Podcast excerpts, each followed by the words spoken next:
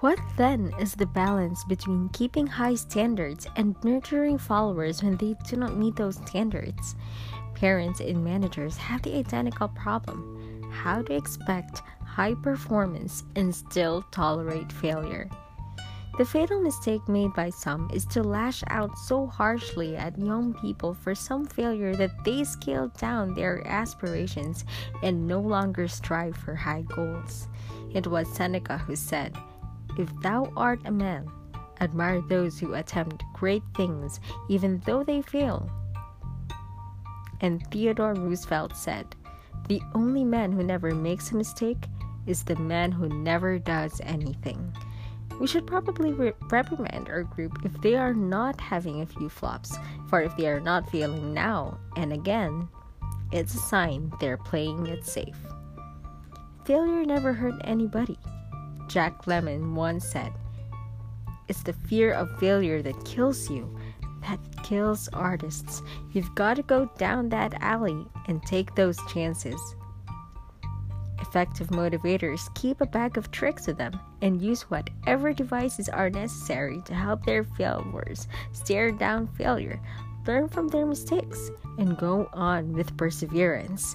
At times, yell them on and persuade them to run one more lap when they're convinced they can take another step.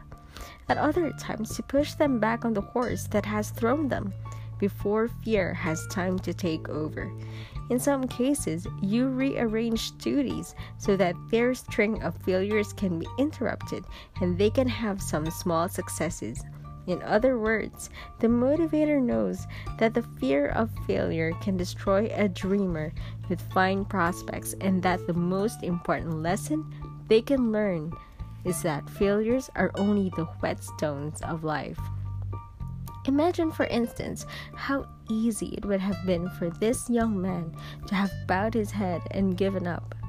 He failed in business in 31. He was defeated for the legislature in 32. He was elected to the legislature in 34. His sweetheart died in 35. He had a nervous breakdown in 36. He was defeated for speaker in 38. He was defeated for elector in 40. He was defeated for Congress in 43.